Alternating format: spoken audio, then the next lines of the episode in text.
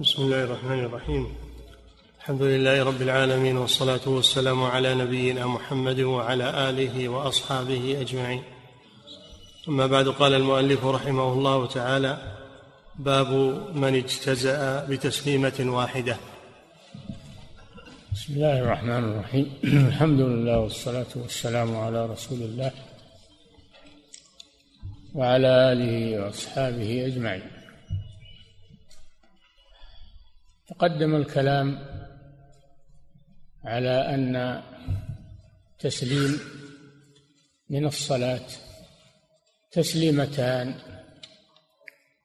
عن اليمين وعن الشمال وهذا عليه أكثر الأحاديث وهو الذي عليه جمهور أهل العلم.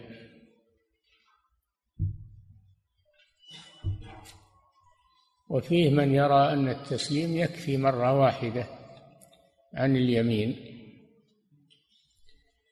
وهو ما أراد المصنف بيانه في هذا الباب وما ورد فيه. الفريضة والنافلة قل تجزي تسليمة واحدة والقول الثالث أن الفريضة لا بد من تسليمتين وأما النافلة فيكفي فيها مرة واحدة. والله أعلم. نعم.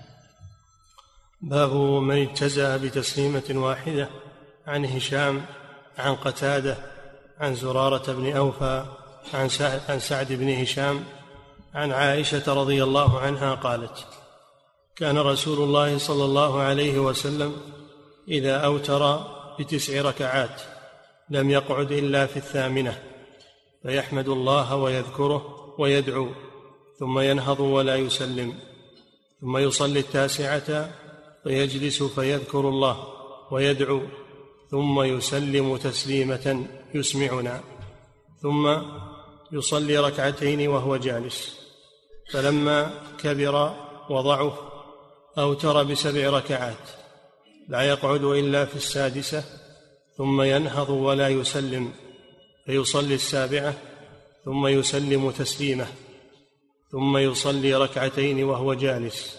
رواه أحمد والنسائي في رواية لأحمد في هذه القصة ثم يسلم تسليمة واحدة. السلام عليكم يرفع بها صوته حتى يوقظنا. نعم هذا الحديث عن عائشة رضي الله عنها. تصف ما كان يفعله الرسول صلى الله عليه وسلم في وتره. أنه كان يوتر بتسع. يوتر بتسع. لا يسلم إلا في آخرها. لكنه يجلس في الثامنة ويذكر الله ويدعوه ثم يقوم ولا يسلم ثم يصلي التاسعة ثم يجلس يذكر الله ويدعوه ثم يسلم تسليمة واحدة. فهذا الحديث فيه مسائل. المسألة الأولى أن عدد ركعات الوتر تنتهي إلى تسع. لا يسلم إلا في آخرها. ولكنه يجلس بعد الثامنة يدعو الله ويذكره ثم يقوم ويأتي بالتاسعة ثم يجلس ويذكر الله ويدعوه ثم يسلم تسليمة واحدة يرفع بها صوته. هذه المسألة الثانية أنه يسلم تسليمة واحدة وهذا يوافق الترجمة من اجتزأ بتسليمة واحدة. وهذا في الوتر كما ترون. تسليمة واحدة. وأيضا هذه التسليمة يقتصر على قوله السلام عليكم ولا يقول ورحمة الله. كان هذا في أول الأمر يوم أن كان نشيطا. ثم لما كبر عليه الصلاة والسلام صار يوتر بسبع. يوتر بسبع.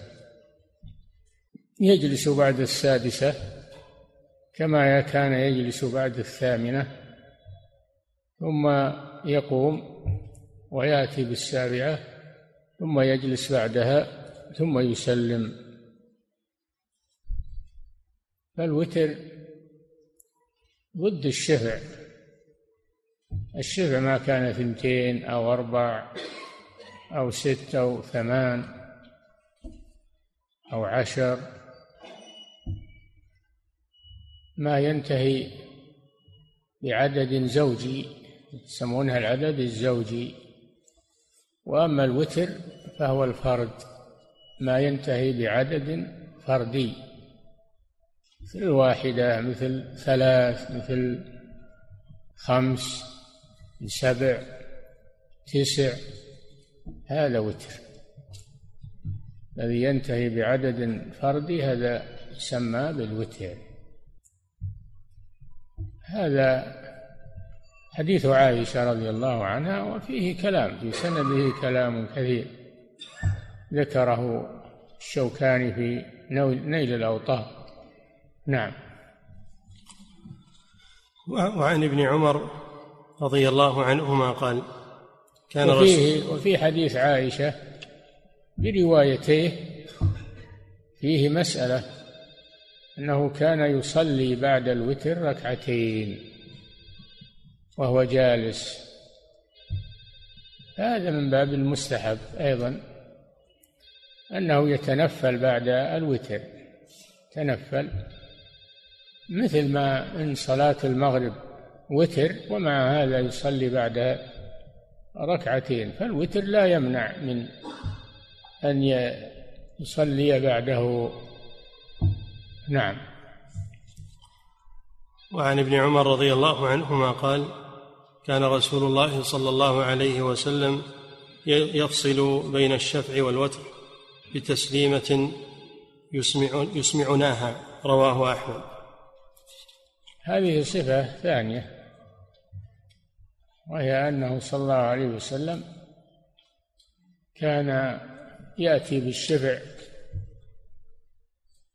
ثم يسلم منه ثم يقوم ويكبر ويأتي بالوتر ثم يسلم منه. فيفصل بين الشفع والوتر بسلام. هذه صفة واردة أيضا. نعم. باب باب بعض الإخوة إذا قرأ هذه الأحاديث يطبقها على التراويح في رمضان فيقرن الركعات ولا يسلم إلا في آخرها وهذا غلط لأن فيه فرقا بين التهجد وبين الوتر الوتر لا يسلم إلا في آخره. وأما التهجد يسلم من كل ركعتين. قال صلى الله عليه وسلم صلاة الليل مثنى مثنى. هذا التهجد والتراويح من صلاة الليل. يسلم من كل ركعتين مثنى مثنى. هذه السنة. ينبغي التفطن لهذا الأمر. نعم. باب في كون السلام فرضا. نعم. باب في كون السلام فرضا. اختلفوا اختلفوا في السلام من الصلاة هل هو فرض أو أو سنة؟ أو أنه يجوز تركه ويخرج من الصلاة بدون سلام؟ اختلفوا في هذا لكن الجمهور على أن السلام من الصلاة فرض لقوله صلى الله عليه وسلم تحريمها التكبير وتحليلها التسليم. تحليلها التسليم. لا بد من التسليم. سيأتي في حديث أنه كان يقوم بدون تسليم وهذا ما أخذ به الحنفية.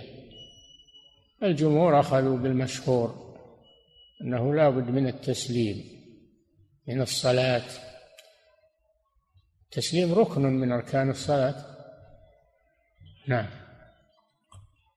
باب في كون السلام فرضا. قال النبي صلى الله عليه يعني وسلم. هذا رد على من لا يراه فرضا. نعم. باب في كون السلام فرضا. قال النبي صلى الله عليه وسلم. وتحليلها التسليم. الحديث الذي مر تحريمها التكبير تحليلها التسليم دل على أن التسليم لا يتحلل من الصلاة إلا به كما أنه لا يدخل في الصلاة إلا بالتكبير تكبيرة الإحرام. نعم. وعن زهير بن معاوية عن الحسن بن الحر عن القاسم بن مخيمرة قال أخذ علقمة بيدي. علقمة يعني الأسود تلميذ بن مسعود. نعم. أخذ علقمة بيدي فحدثني أن عبد الله بن مسعود أخذ بيده وأن رسول الله صلى الله عليه وسلم أخذ بيد عبد الله فعلمه التشهد في الصلاه هذا يسمونه صفة الرواية. صفة الرواية. فابن مسعود أخذ بيد تلميذه علقمة وعلمه والرسول صلى الله عليه وسلم أخذ بيد ابن مسعود وعلمه. نعم. قال عن القاسم بن مخيمرة قال أخذ علقمة بيدي فحدثني أن عبد الله بن مسعود أخذ بيده وأن رسول الله صلى الله عليه وسلم أخذ بيد عبد الله فعلمه التشهد في الصلاة. ثم قال إذا علمه التشهد في الصلاة كيف يتشهد؟ مثل ما سبق في تشهد ابن مسعود التحيات لله إلى آخره. نعم. وأن رسول الله صلى الله عليه وسلم أخذ بيد عبد الله فعلمه التشهد في الصلاة. ثم قال إذا قلت هذا أو قضيت هذا فقد قضيت صلاتك. إن شئت أن تقوم فقم وإن شئت أن تقعد فاقعد. رواه أحمد هذا متمسك من يرون أنه لا يشترط التسليم لانتهاء الصلاة. لا يشترط التسليم لانتهاء الصلاة. أنه إذا فرغ من التشهد فإنه إن شاء قام. وإن شاء استمر جالسا وتكون الصلاة قد انتهت ولو لم يسلم. نعم هذا بهذا أخذ أبو حنيفة رحمه الله. عنده أنه يجوز الخروج من الصلاة بدون تسليم. نعم. رواه أحمد وأبو داود والدار قطني وقال الصحيح أن قوله إذا قضيت هذا فقد قضيت صلاتك قالت الدار قطني يعني. دار قطني نعم. والدار قطني وقال الصحيح أن قوله إذا قضيت هذا فقد قضيت صلاتك من كلام ابن مسعود. يعني موقوفا وليس من كلام الرسول صلى الله عليه وسلم فلا حجة فيه. لمن يرى أنه يجوز الخروج من الصلاة بدون تسليم. نعم. من كلام ابن مسعود فصله شبابة عن زهير وجعله من كلام ابن مسعود وقوله أشبه بالصواب ممن أدرجه. ممن أدرجه في الحديث. والمدرج هو ما كان من كلام الصحابي تفسيرا لكلمة أو ثم يدرج في الحديث وهو من كلام آه، الصحابي لا من كلام الرسول وإنما هو تفسير مدرج. هذا هو المدرج. نعم. وقوله أشبه بالصواب ممن أدرجه وقد اتفق من روى تشهد ابن مسعود على حذفه. نعم. وقد اتفق من روى تشهد ابن مسعود على حذفه. على حذف قوله إن شئت فقم وإن شئت فاقعد حذف هذه الكلمة لأنها ليست من كلام الرسول صلى الله عليه وسلم بل هي مدرجة معه وموقوفة من كلام ابن مسعود. فلا حجة فيها لمن لا يرى التسليم. نعم. باب في الدعاء والذكر بعد الصلاة. انتهى الآن من الصلاة. فماذا يفعل بعدها؟ يفعل بعدها الذكر الوارد بعد السلام قد وردت أنواع من الأذكار. بعد السلام يقولها المصلي. نعم. باب في الدعاء والذكر بعد الصلاة. عن ثوبان رضي الله عنه قال كان رسول الله صلى الله عليه وسلم إذا انصرف من صلاته. استغفر ثلاثا وقال اللهم أنت السلام ومنك السلام تباركت يا ذا الجلال والإكرام. رواه الجماعة إلا البخاري. نعم. هذا أول نوع من أنواع الأذكار بعد السلام. أنه صلى الله عليه وسلم كان إذا سلم انه يقول وهو متجه إلى القبلة قبل أن ينصرف إلى أصحابه. اللهم إنك اللهم أنت السلام اللهم أنت السلام ومنك السلام. تباركت يا ذا الجلال والإكرام. اللهم أنت السلام. هذا من أسماء الله أسماء الله السلام السلام المؤمن المهيمن. وأما قوله ومنك السلام فمعناه السلامة. معناه السلامة من من المكاره. نعم. وعن عبد الله وعن عبد الله بن الزبير أنه كان يقول في دبر كل صلاة حين يسلم لا إله إلا الله وحده لا شريك له له الملك وله الحمد وهو على كل شيء قدير ولا حول ولا قوة إلا بالله العلي العظيم ولا نعبد إلا إياه له, له النعمة وله الفضل وله الثناء الحسن. لا إله إلا الله. مخلصين له الدين ولو كره الكافرون. قال وكان رسول الله صلى الله عليه وسلم يهلل بهن دبر كل صلاة. رواه أحمد ومسلم وأبو داود والنسائي. دبر كل صلاة. الدبر معناه بعد الصلاة.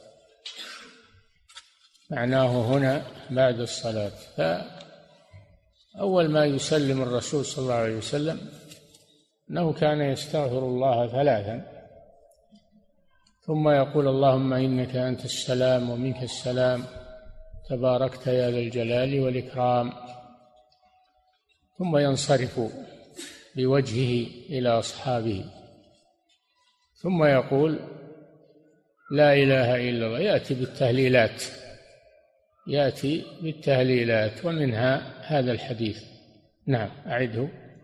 وعن عبد الله بن الزبير أنه كان يقول في دبر كل صلاة حين يسلم.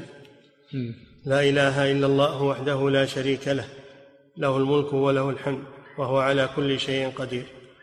ولا حول ولا قوة إلا بالله العلي العظيم. ولا نعبد إلا إياه له النعمة وله الفضل وله الثناء الحسن. لا إله إلا الله مخلصين له الدين ولو كره الكافرون. نعم هذا نوع من الأذكار التي تقال بعد السلام. يقولها صلى الله عليه وسلم إذا انصرف إلى أصحابه يرفع بها صوته. نعم. قال وكان رسول الله صلى الله عليه وسلم يهلل بهن دبر كل صلاة. رواه أحمد ومسلم وأبو داود والنسائي. يعني كان يفيد الاستمرار أنه كان صلى الله عليه وسلم مستمرا على ذكر على هذا الذكر بعد السلام من الصلاة. نعم. وعن المغيرة ابن شعبة رضي الله عنه أن النبي صلى الله عليه وسلم كان يقول في دبر كل صلاة مكتوبة لا إله إلا الله وحده لا شريك له له الملك وله الحمد وهو على كل شيء قدير. اللهم لا مانع لما أعطيت ولا معطي لما منعت ولا ينفع ذا الجد منك الجد. متفق ولا ينفع ذا الجد منك الجد. متفق عليه. وهذا أيضا نوع من من الأذكار التي تقال بعد السلام. ومعنى لا ينفع ذا الجد المراد بالجد هنا الغنى والثروة. هذا هو الجد معناه الغنى والثروة. بالنسبة للعباد. أما بالنسبة إلى الله وتعالى جدك فمعناه العظمة. تعالت عظمتك يعني. فالجد بالنسبة إلى الله معناه العظمة. وبالنسبة للعباد معناه المال. والعطاء إنه لا ينفع عند الله وإنما الذي ينفع العمل الصالح. وما أموالكم ولا أولادكم بالتي تقربكم عندنا زلفى إلا من آمن وعمل صالحا يوم لا ينفع مال ولا بنون إلا من أتى الله بقلب سليم. هذا الذي ينفع عند الله سبحانه وتعالى. أما الأموال والأولاد فإنها تذهب مع الدنيا ولا يبقى منها شيء. والميت يتبعه ثلاثة يتبعه ثلاثة فيرجع اثنان ويبقى الثالث. يتبعه ماله وعمله وولده فيرجع اثنان المال والولد ويبقى الثالث وهو العمل. نعم. وعن عبد الله بن عمرو رضي الله عنهما قال قال رسول الله صلى الله عليه وسلم خصلتان لا يحصيهما رجل مسلم إلا دخل الجنة وهما يسير. يعني خصلتان؟ خصلتان لا يحصيهما رجل مسلم. لا. يحصيهما. نعم. لا يحصيهما رجل مسلم إلا دخل الجنة وهما يسير ومن يعمل بهما قليل. نعم. يسبح الله في دبر كل صلاة عشرا ويكبره عشرا ويحمده عشرا. قال فرأيت رسول الله صلى الله عليه وسلم يعقدها بيده فتلك خمسون ومائة باللسان وألف وخمسمائة في الميزان وإذا أوى إلى فراشه سبح وحمد وكبر مائة مرة فتلك مائة باللسان وألف في الميزان. رواه الخمسة وصححه الترمذي. نعم هذه ثلاث كلمات. أنه يقول سبحان الله الحمد لله والله أكبر. عشرا عشرا. وكل واحدة بعشر كل كلمة بعشر كلمات عند الله سبحانه وتعالى. فهي يسيرة على اللسان وثقيلة في ميزان العبد يوم القيامة. ينبغي للمسلم أن يحرص عليها ويأتي بها دبر الصلاة. كان يعقد بهن يده. هذا فيه دليل على إحصاء الأذكار بالأصابع وهذا أفضل. وإن أحصاها بحصى فلا بأس بذلك. لكن في الأصابع أفضل. نعم. وإذا أوى إلى فراشه سبح وحمد وكبر مائة مرة فتلك مائة باللسان وألف في الميزان. كذلك عند النوم ينام عليهن على هذه الأذكار. فإن من نام عليها دخل الجنة هذا ثواب عظيم. نعم. وعن سعد بن أبي وقاص رضي الله عنه أنه كان يعلم بنيه هؤلاء الكلمات كما يعلم المعلم الغلمان الكتابة ويقول إن رسول الله صلى الله عليه وسلم كان يتعوذ بهن دبر الصلاة. اللهم إني أعوذ بك من البخل وأعوذ بك من الجبن وأعوذ بك أن أرد إلى أرذل العمر وأعوذ بك من فتنة الدنيا وأعوذ بك من عذاب القبر. رواه البخاري والترمذي وصححه. نعم. هذه أيضا كلمات عظيمة كانوا يحرصون عليهن ويعلمونهن أولادهم كما يعلمونهم الكتابه وهي اللهم إني أعوذ بك من البخل. أعوذ بك من البخل. والبخل صفة مذمومة أن يبخل الإنسان بالواجب عليه من الزكاة والنفقة الواجبة يبخل على نفسه على أولاده. هذا بخل والعياذ بالله. وهذا هذه صفة ذميمة. فالبخل صفه ذميمة. والبخل إنما هو البخل بالواجب. من الزكاة ومن النفقة الواجبة على الزوجة على الأولاد. هذا بخل. وكذلك البخل بالتبرعات والصدقات والإنفاق في سبيل الله. ومن يبخل فإنما يبخل عن نفسه. والله الغني وأنتم الفقراء. فلا يبخل الإنسان لا بالواجب ولا بالمستحب. الواجب لا بد منه والمستحب زيادة في عمله وفي حسناته. البخل صفة مذمومة. يقولون الجود يحبب الرجل إلى أضداده إلى أعدائه يعني. والبخل يبغض الرجل إلى أولاده. يبغضوه يبغضه حتى أولاده أقرب الناس إليه. يبغضونه. والجود يحبب يحببه إلى أعدائه إلى أضداده نعم. وأعوذ بك من الجبن. تغطى بأثواب السخاء فإنني أرى كل عيب فالسخاء غطاؤه. نعم. وأعوذ بك من الجبن. والجبن معناه الخوف. الخوف الذي يصيب الإنسان فيجبن عن الجهاد في سبيل الله وعن الأمر بالمعروف والنهي عن المنكر. فيحرم نفسه من فضل الجهاد وفضل الأمر بالمعروف. والنهي عن المنكر خوفا على نفسه.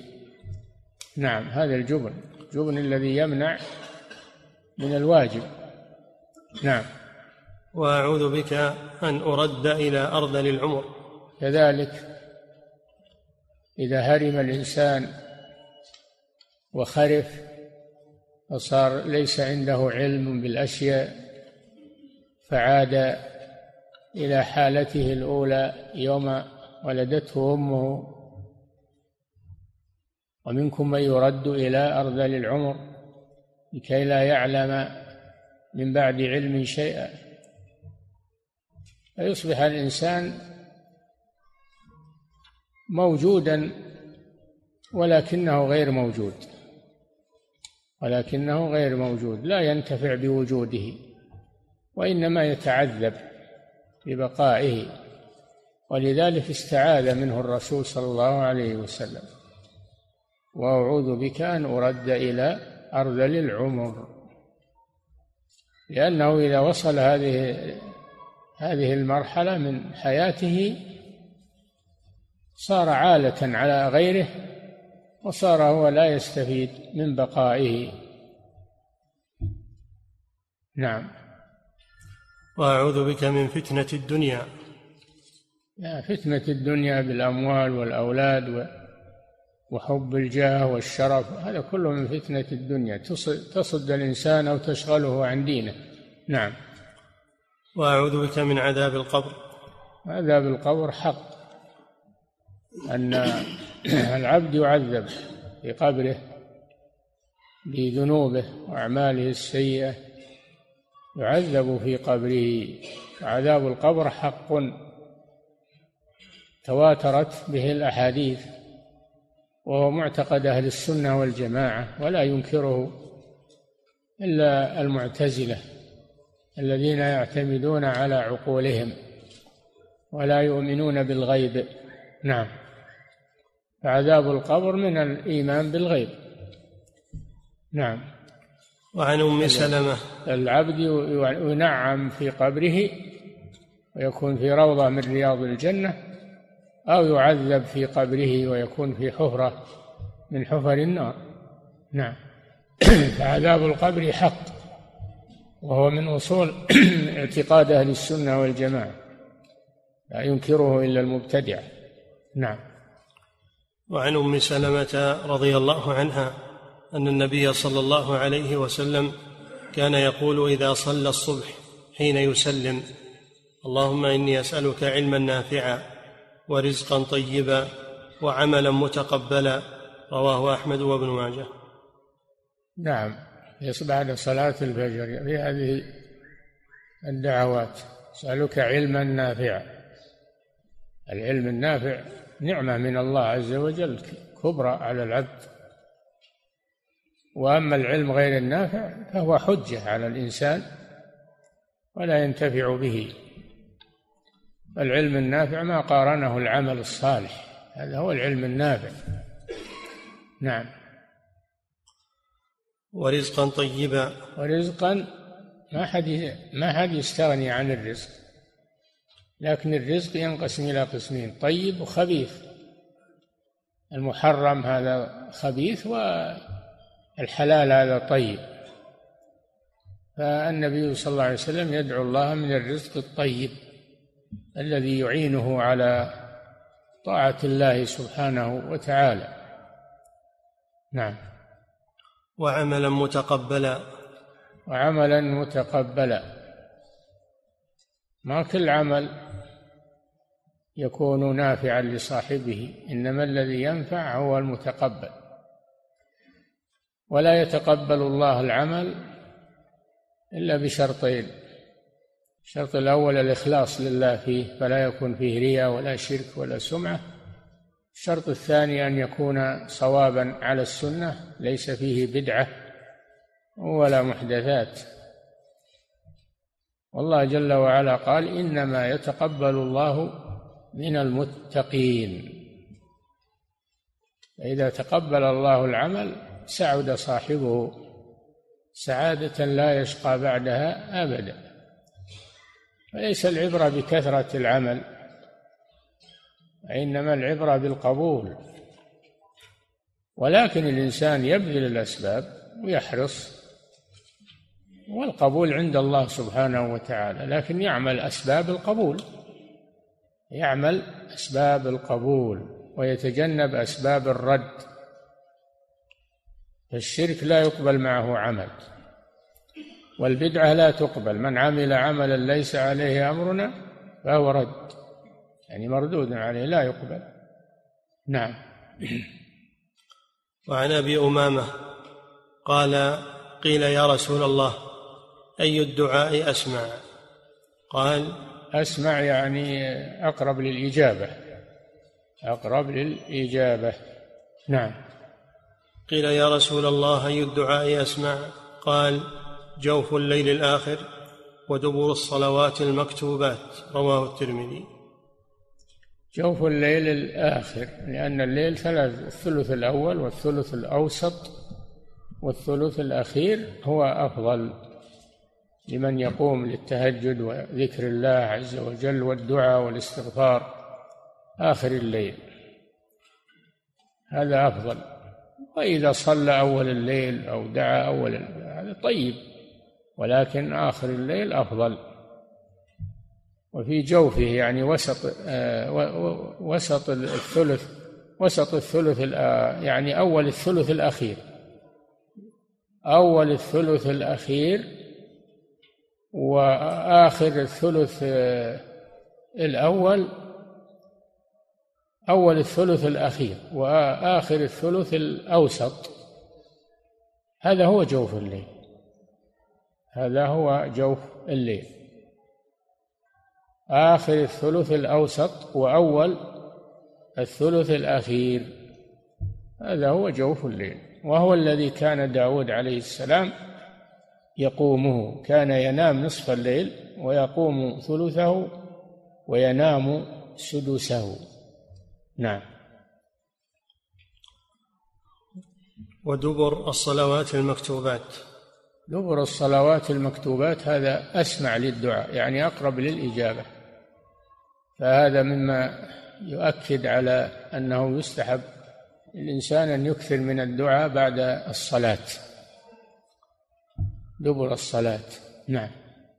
باب الانحراف بعد السلام. وقدر اللبث بينهما واستقبال المأمومين. نعم. باب الانحراف بعد السلام. نعم الانحراف بعد السلام للإمام. الإمام ما يبتل يستقبل القبلة بل ينحرف إلى المأمومين يستقبلهم بوجهه كما كان النبي صلى الله عليه وسلم. نعم. باب الانحراف بعد السلام وقدر اللبث بينهما وقدر اللبث بينهما يعني بين السلام وبين الانحراف. كم كان الرسول يمكث إذا سلم قبل أن ينحرف إلى أصحابه؟ نعم. وقدر اللبث بينهما واستقبال المأمومين. استقبال المأمومين سنة أيضا.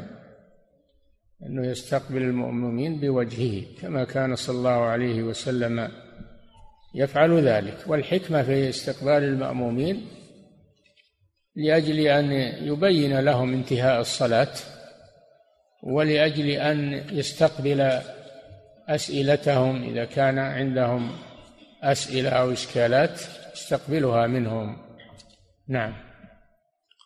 عن عائشة رضي الله عنها قالت كان رسول الله صلى الله عليه وسلم إذا سلم لم يقعد إلا مقدار ما يقول. اللهم أنت السلام ومنك السلام. تباركت يا ذا الجلال والإكرام. رواه أحمد ومسلم والترمذي وابن ماجه. هذا مقدار ما بين السلام والالتفات إلى المأمومين. بقدر ما يقول اللهم أنت السلام ومنك السلام. تباركت يا ذا الجلال والإكرام. نعم. وعن سمرة رضي الله عنه قال كان النبي صلى الله عليه وسلم إذا صلى صلاة أقبل علينا بوجهه رواه البخاري. نعم. كان صلى الله عليه وسلم إذا صلى صلاة بأصحابه يقبل عليهم بوجهه ولا يستمر مستقبل القبلة. نعم. وعن البراء بن عازب. هذا سنة. انحراف الإمام إلى المأمومين بعد الصلاة سنة. نعم. وعن البراء بن عازب رضي الله عنه قال كنا إذا صلينا خلف رسول الله صلى الله عليه وسلم أحببنا أن نكون عن يمينه فيقبل علينا بوجهه. رواه مسلم وأبو داود. إذا انحرف من عن القبلة إلى المأمومين فأين يكون وجهه؟ أين يكون وجهه؟ الغالب أنه يكون إلى جهة اليمين. الذين يكونون عن اليمين يكونون أغبط برؤية الرسول صلى الله عليه وسلم وإقباله عليهم. نعم. وعن يزيد بن الأسود. قال حججنا مع رسول الله صلى الله عليه وسلم وعن البراء بن عازب رضي الله عنه قال كنا إذا صلينا خلف رسول الله صلى الله عليه وسلم أحببنا أن نكون عن يمينه فيقبل علينا بوجهه. رواه مسلم وأبو نعم هذا دليل على أنه يقبل بوجهه إلى جهة اليمين. نعم. وعن يزيد بن الأسود قال حججنا مع رسول الله صلى الله عليه وسلم حجة الوداع. قال حجة الوداع الرسول ما حج بعد البعثة إلا هي. سميت حجة الوداع لأنه ودع فيها الناس وقال لعلي لا ألقاكم بعد عامي هذا. وما لبث بعدها صلى الله عليه وسلم إلا شهرين وزيادة أيام ثم توفي صلى الله عليه وسلم. فلذلك سميت حجة الوداع. نعم. قال حججنا مع رسول الله صلى الله عليه وسلم حجة الوداع. قال فصلى بنا صلاة الصبح ثم انحرف جالسا فاستقبل الناس بوجهه. نعم هذا يدل على الانحراف جالسا ويستقبل الناس بوجهه وأنه لا يخص جهة دون جهة في استقباله بوجهه. نعم. ثم انحرف جالسا فاستقبل الناس بوجهه وذكر قصة الرجلين اللذين لم يصليا. نعم الرسول صلى الله عليه وسلم صلى بهم صلاة الصبح يعني الفجر في مج... في مسجد الخيف في مسجد الخيف بمنى. فلما سلم استقبل الناس بوجهه إذا هو برجلين جالسين لم يصليا معه. فدعاهما فجيء بهما ترعد فرائصهما من هيبة الرسول صلى الله عليه وسلم. فقال ما منعكما أن تصليا معنا؟ قالوا يا رسول الله إنا صلينا في رحالنا. قال صلى الله عليه وسلم لا تفعلا إذا صليتما في رحالكما ثم أدركتم الصلاة تقام فصلوا معهم فإنها لكم نافلة فإنها لكم نافلة.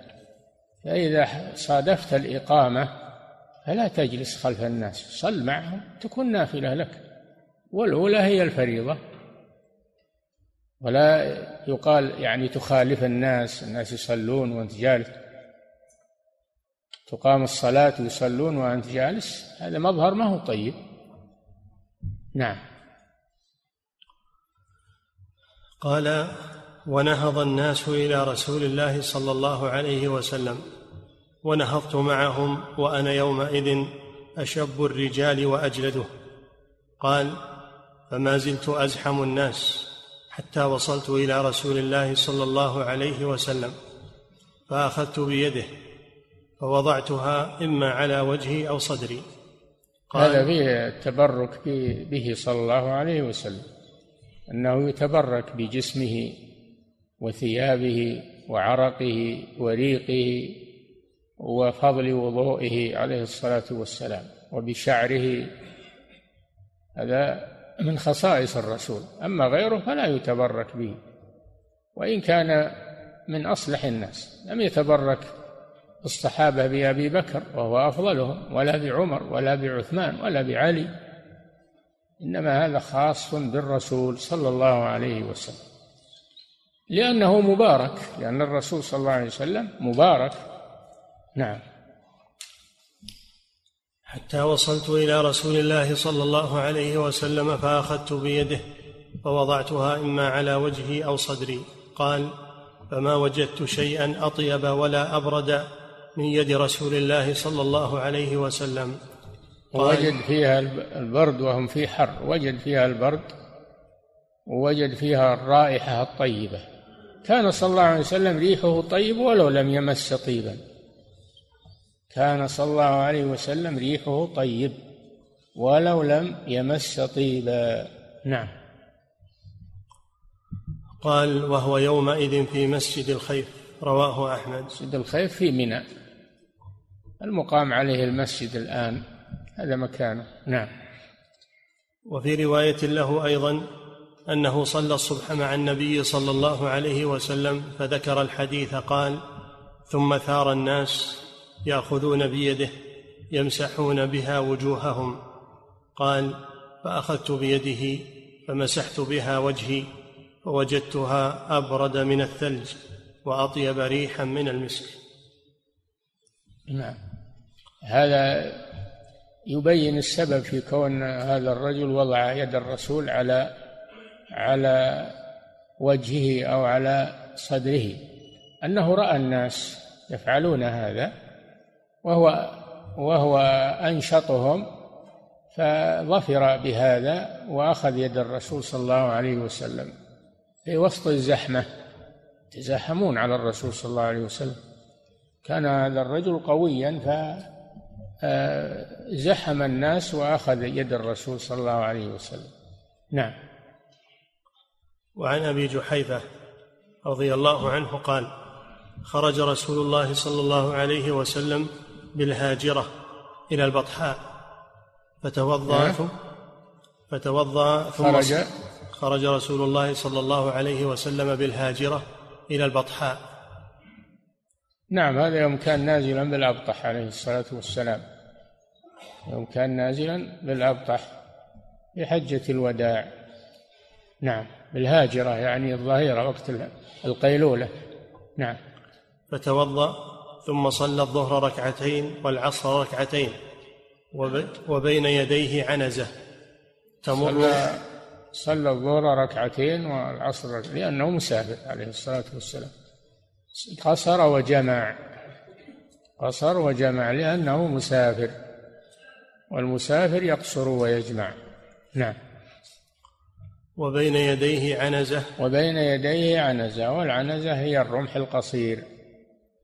المدبب يغرز بالأرض يكون سترة للمصلي. هذه العنزة. وبعض الناس يجيب عنز يحطه قدامه ويقول هذه العنزة. ولأنه ما يفهم اللغة ولا يفهم شرح الحديث. نعم. وبين يديه بعضهم يقول هذا في فضل عنزه قبيلة عنزه لأن الرسول استقبلهم. الجهل يعني. نعم. وبين يديه عنزة تمر من ورائها المرأة. نعم. هذا فيه دليل على اتخاذ السترة للمصلي. وأنه لا يضر المرور من ورائها. أيا كان امرأة حمار كلب أي شيء ما يضر إذا كان من وراء السترة. وهذه فائدة السترة. هذه فائدة السترة. وإذا لم يكن أمامه سترة فله حرمة ثلاثة أذرع. لا يمر من خلال ثلاثة أذرع من قدميه. نعم. وقام الناس فجعلوا يأخذون يديه يمسحون بها وجوههم. قال نعم هذه المسألة تبرك بالرسول صلى الله عليه وسلم. نعم. قال فأخذت بيده فوضعتها على وجهي فإذا هي أبرد من الثلج وأطيب رائحة من المسك. رواه أحمد والبخاري. نعم. باب جواز الانحراف عن اليمين والشمال. إي نعم. تقدم لنا مشروعية الانصراف للإمام إلى المأمومين. إلى أين ينحرف؟ ينحرف لليمين أو ينحرف للشمال؟ مخير. ويتبع الأسهل عليه. يتبع الأسهل عليه. إن كان الأسهل عليه أنه ينحرف اليمين ينحرف. إن كان الشمال ينحرف للشمال. نعم. عن ابن مسعود رضي الله عنه قال لا يجعلن أحدكم للشيطان شيئا من صلاته. نعم. يرى أن حقا عليه ألا ينصرف إلا عن يمينه. لقد رأيت رسول الله صلى الله عليه وسلم كثيرا. ينكر ينكر ابن عباس على الناس أنهم يقولون ما ينحرف الإمام إلا عن يمينه. يحصرون هذا باليمين.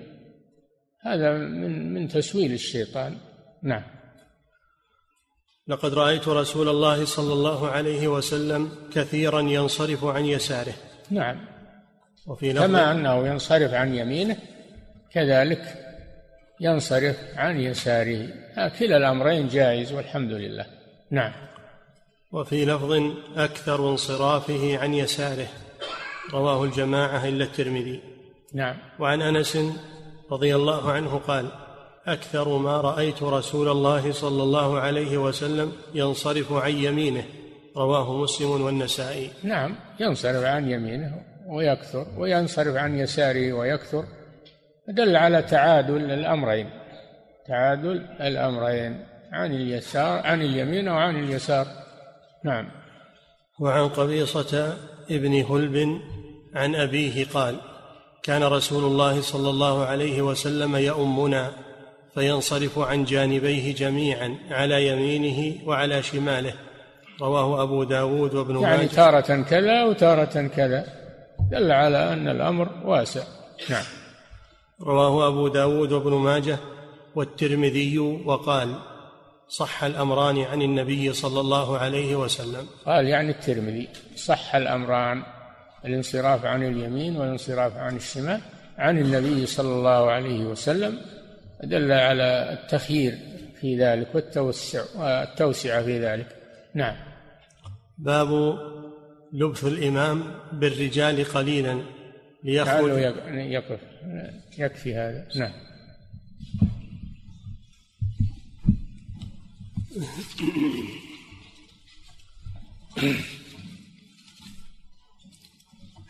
فضيلة الشيخ وفقكم الله.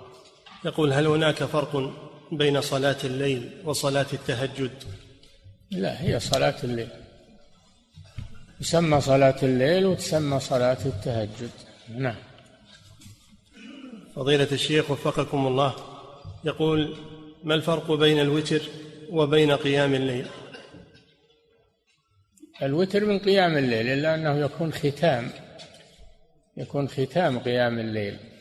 اجعلوا آخر صلاتكم بالليل وترا نعم.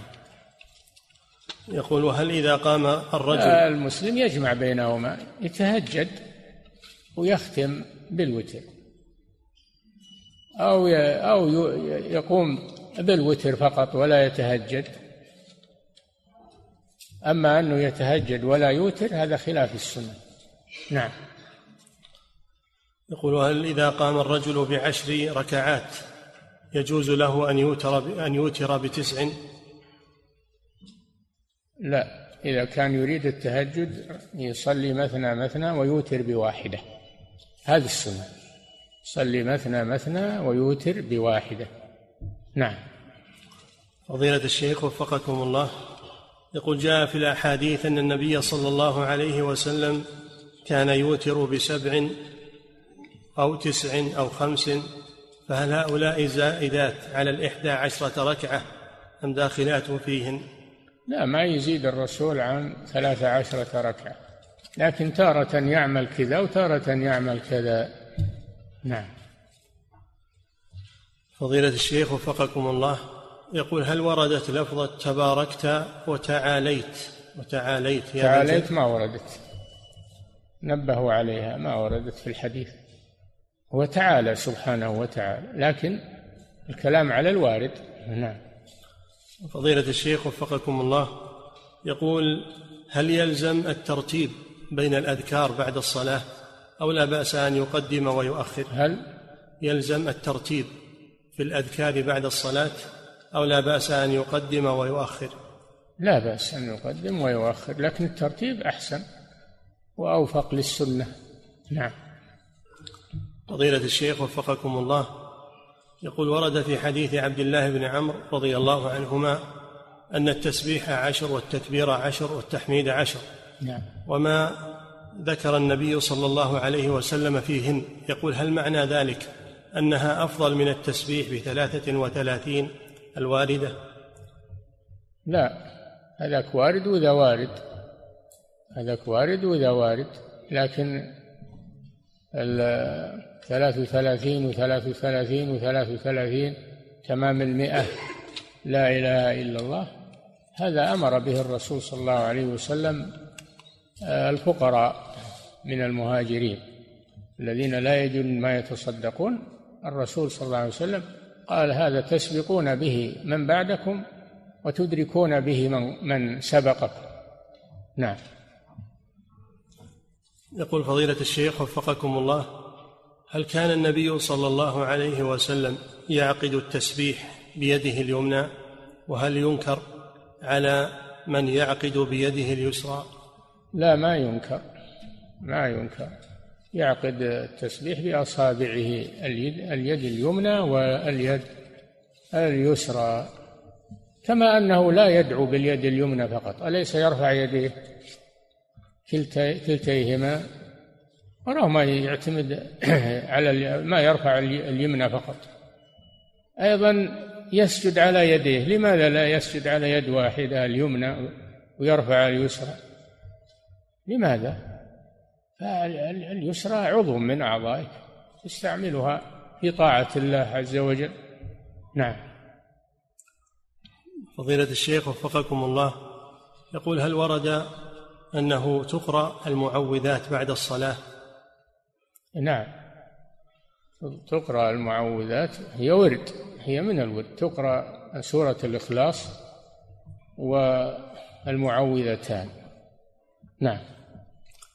فضيلة الشيخ وفقكم آية الكرسي ثم السور الثلاث الإخلاص والمعوذتين.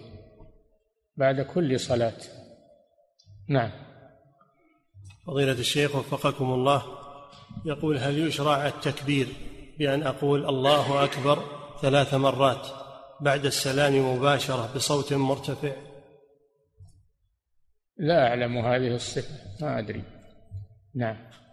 فضيلة الشيخ وفقكم الله يقول لو صلى رجل ركعتين ركعتين ولم يصلي الوتر فهل عليه شيء في ذلك؟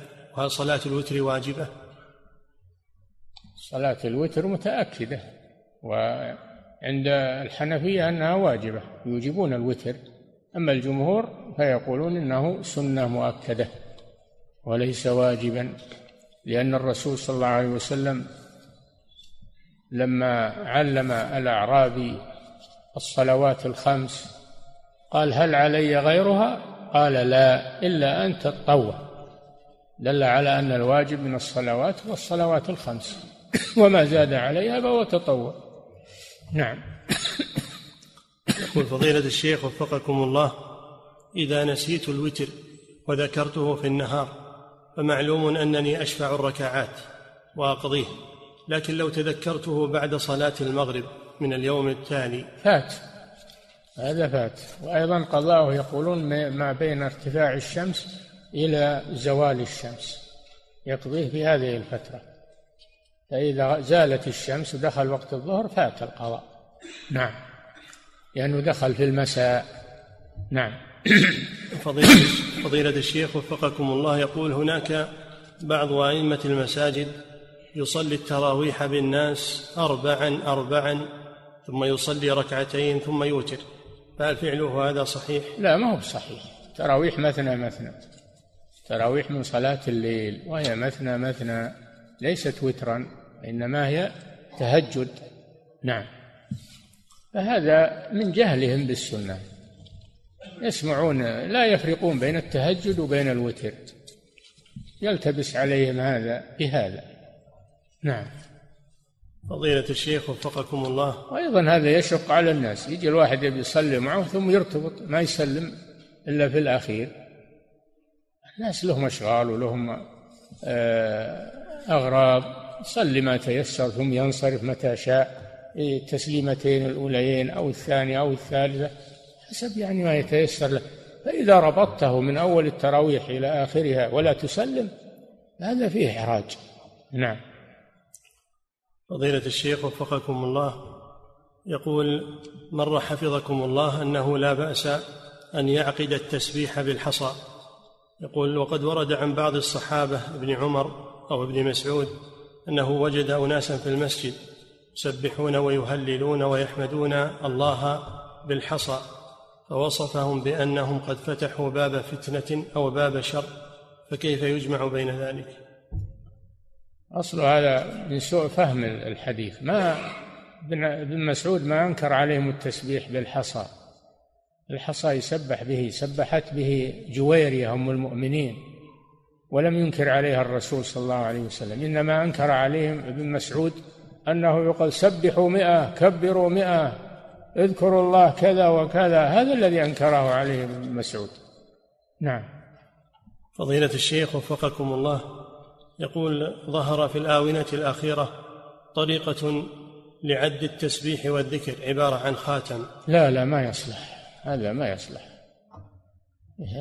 تعد التسبيح بما ورد إما بالأصابع وإما بالحصى وإما بالسبحة. لا بأس إذا كان ما هو بقصدك أن السبحة فيها فضيلة أو أنها أو أنها شعار للعبادة إنما قصدك فقط آه، الإحصاء بها؟ لا بأس. نعم.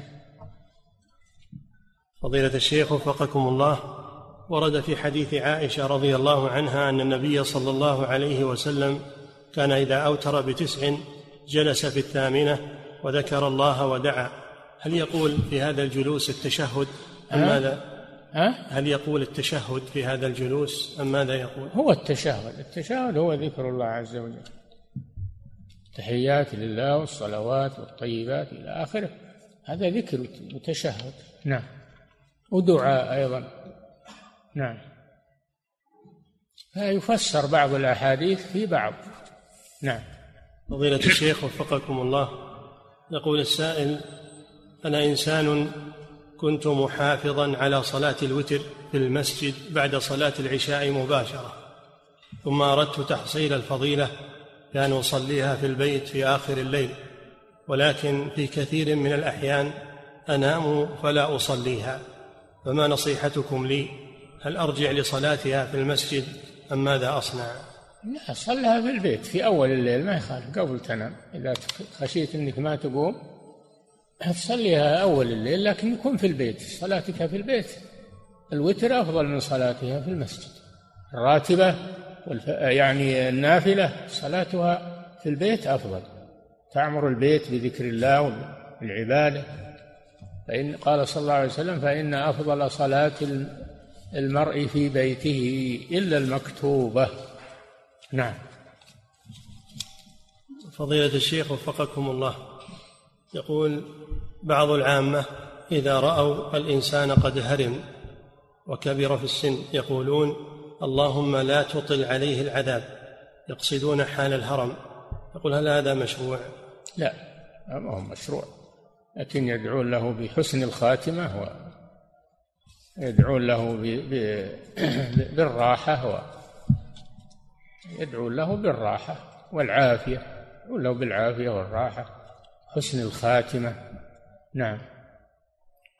فضيلة الشيخ وفقكم الله يقول وردت كلمة دبر الصلاة في أكثر من حديث فهل معناها بعد الصلاة أو قبل السلام أم أنها تختلف؟ دبر الصلاة يراد به آخر الصلاة ويراد به ما بعد الصلاة. يراد به المعنيان كله يصدق عليه دبر الصلاة. ولكن العلماء اختلفوا في هذا بعضهم يقول أن يكون في آخر الصلاة أفضل لأن الدعاء في في العبادة أفضل من الدعاء خارج العبادة. بعضهم يقول لا دبر الصلاة هو ما بعد السلام وهذا هو الذي يظهر والله أعلم لأن الأذكار بعد السلام ما هي الأذكار بعد السلام ما هي في الصلاة نفسها. نعم. فضيلة الشيخ وفقكم الله يقول كيف نقسم الليل إلى ثلث أول وثلث آخر في وقتنا هذا؟ هل التقسيم يبدأ من غروب الشمس أم من صلاة العشاء؟ لا من دخول الليل الليل متى يدخل؟ العشاء ولا يدخل غروب الشمس؟ ها؟ يدخل غروب الشمس. فما بين ما بين غروب الشمس إلى طلوع الفجر هو الليل وهو يطول ويقصر بحسب الفصول. فتقسم ما بين طلوع غروب الشمس إلى طلوع إلى طلوع الفجر تقسمه أثلاثا في كل وقت بحسبه. نعم. فضيلة الشيخ وفقكم الله هل يشرع رفع اليدين عند الدعاء دبر الصلوات المكتوبات؟ لا هذا ما ورد. هذا بعد النافلة لا بأس أما بعد الفريضة هذا ما ورد يكون بدعة. نعم. فضيلة الشيخ وفقكم الله يقول ورد أن النبي صلى الله عليه وسلم كان يرفع صوته بالذكر بعد الصلاة فإلى أي مدى ينتهي رفع الصوت؟ ما له حد ما له لكن ما يكون رفع صوت خارج عن العادة إنما يكون رفع صوت يسمع بحيث يسمع. نعم. ما يكون إخفاتا نعم.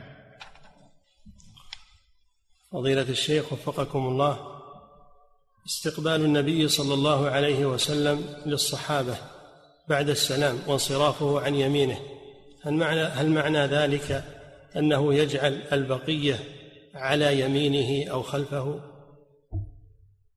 أحيانا ينصرف ويكون وجهه إلى جهة اليمين.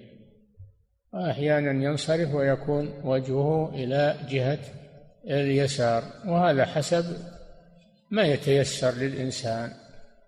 نعم. فضيلة الشيخ وفقكم الله يقول ذكر الشوكاني رحمه الله تعالى فيه قال فيه مشروعية التبرك بملامسة أهل الفضل لتقرير النبي صلى الله عليه وسلم لذلك. لا هذا تعميم من غير صحيح. هذا خاص بالنبي صلى الله عليه وسلم ما هو بكل أهل الفضل. هذا خاص بالنبي صلى الله عليه وسلم لأن الصحابة ما كانوا يتبركون بأفضلهم.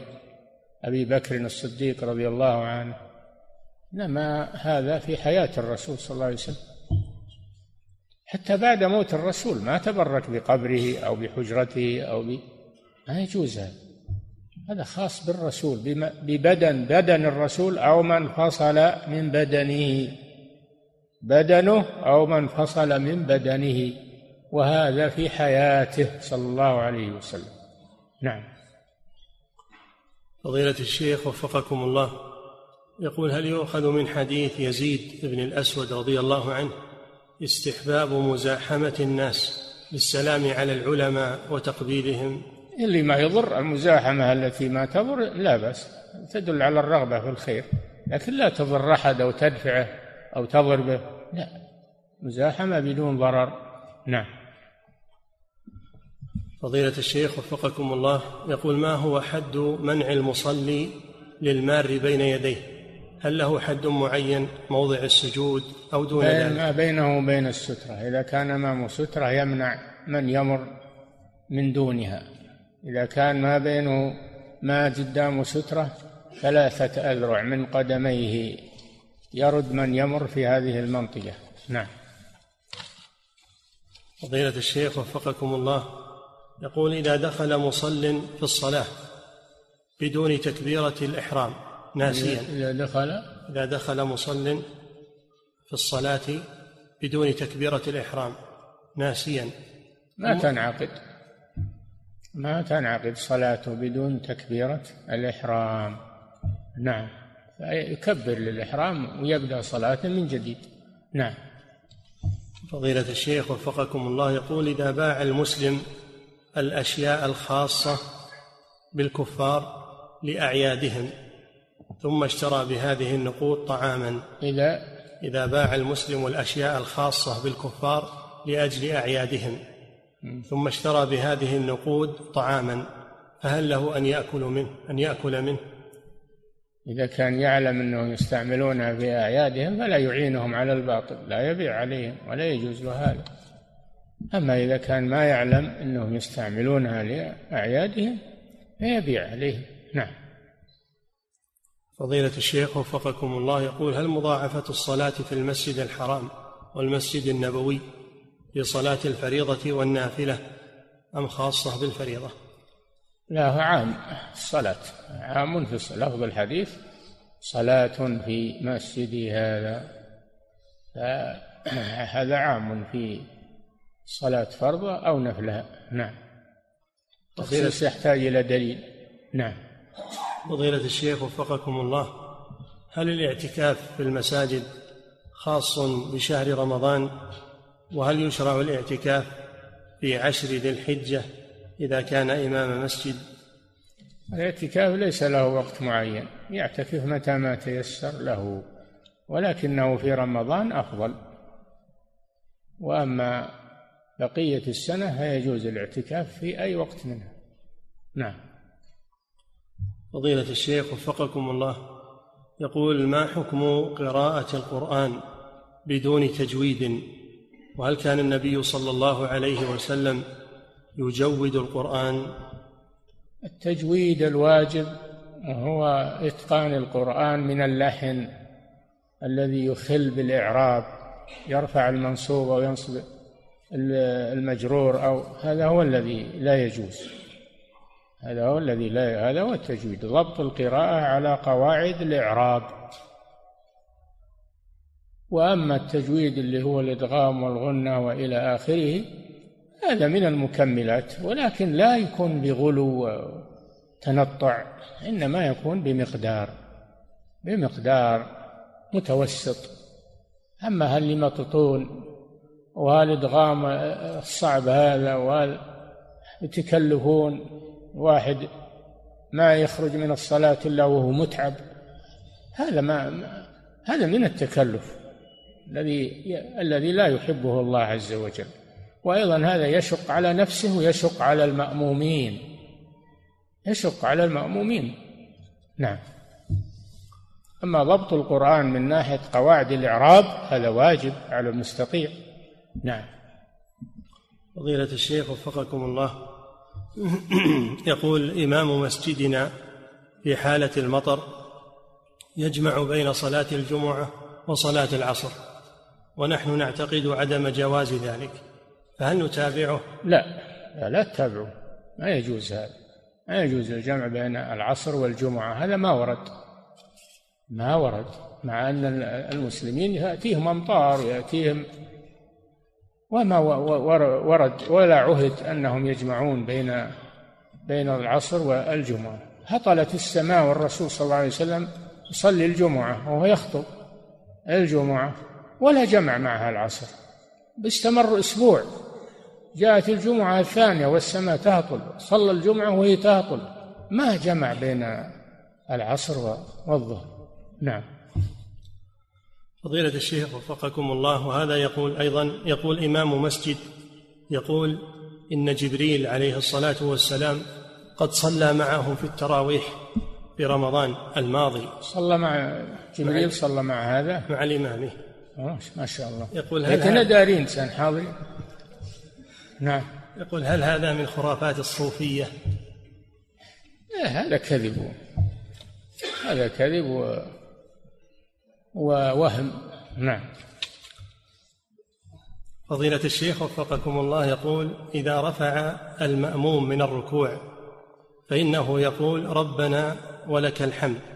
يقول هل يقولها بعد رفعه تماما أم أثناء الرفع؟ إذا اعتدل يقولها إذا اعتدل. إذا اعتدل من ركوعه يقول ربنا ولك الحمد. نعم. فضيلة الشيخ وفقكم الله يقول السائل أبي قد غضب مني وقال هذه اللفظة قال حرام علي أي دعاء أو صدقة منك. يقول ثم رضي بعد ذلك هل عليه كفارة؟ اي نعم عليه كفارة يمين نعم. فضيلة الشيخ وفقكم الله يقول السائل في بلادنا أناس ينتسبون إلى الإسلام وكثير منهم لا يصلي. وبعضهم لا يعرف أن الصلاة واجبة بسبب أنهم قد أخذوا الدين عن أجدادهم وآبائهم ولم يبينوا لهم ذلك. سؤاله إذا كنا نرى تكفير تارك الصلاة فما موقفنا من هؤلاء؟ وهل نعاملهم معاملة الكفار أم ماذا نصنع؟ بقاؤهم على هذه الحالة من تقصيركم أنتم وأنتم طلبة علم أو علماء. لماذا لا تدعون الناس وتبينون لهم تعظوهم تذكروهم ترغبوهم في الخير لماذا تتركونهم على هذه الحالة؟ أنتم مسؤول